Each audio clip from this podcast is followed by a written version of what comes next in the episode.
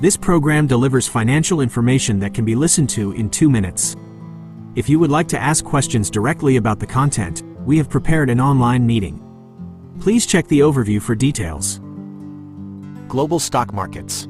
The MSCI World Index rose 0.38% today. European stocks rose 0.55%. Asian stocks gained 0.43%. U.S. markets. The Dow Jones Industrial Average rose 0.48% to close at 35,609.21. The S&P 500 gained 0.83% to end at 4,613.52. The Nasdaq Composite fell 0.52% to finish at 14,269.86. Sector highlights. Financials, plus 1.79%, were the best performing sector today, followed by energy, plus 1.25%. Technology, minus 0.61%, and consumer staples, minus 0.58%, were the weakest performing sectors.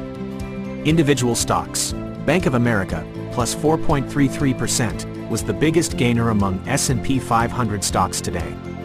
Meta Platforms, minus 3.24%, was the biggest loser among S&P 500 stocks today. Commodities. Gold rose 0.48% to close at $1,785.30 per ounce. U.S. crude oil rose 1.28% to settle at $82.69 per barrel. Currencies. The US dollar rose 0.17% against a basket of major currencies. The euro fell 0.17% against the US dollar. The Japanese yen rose 0.30% against the US dollar. Overall, the financial markets were mixed today. The MSCI World Index rose 0.38%, while the US markets were also mixed. Financials and energy were the best performing sectors, while technology and consumer staples were the weakest. Gold and oil prices rose, while the US dollar strengthened.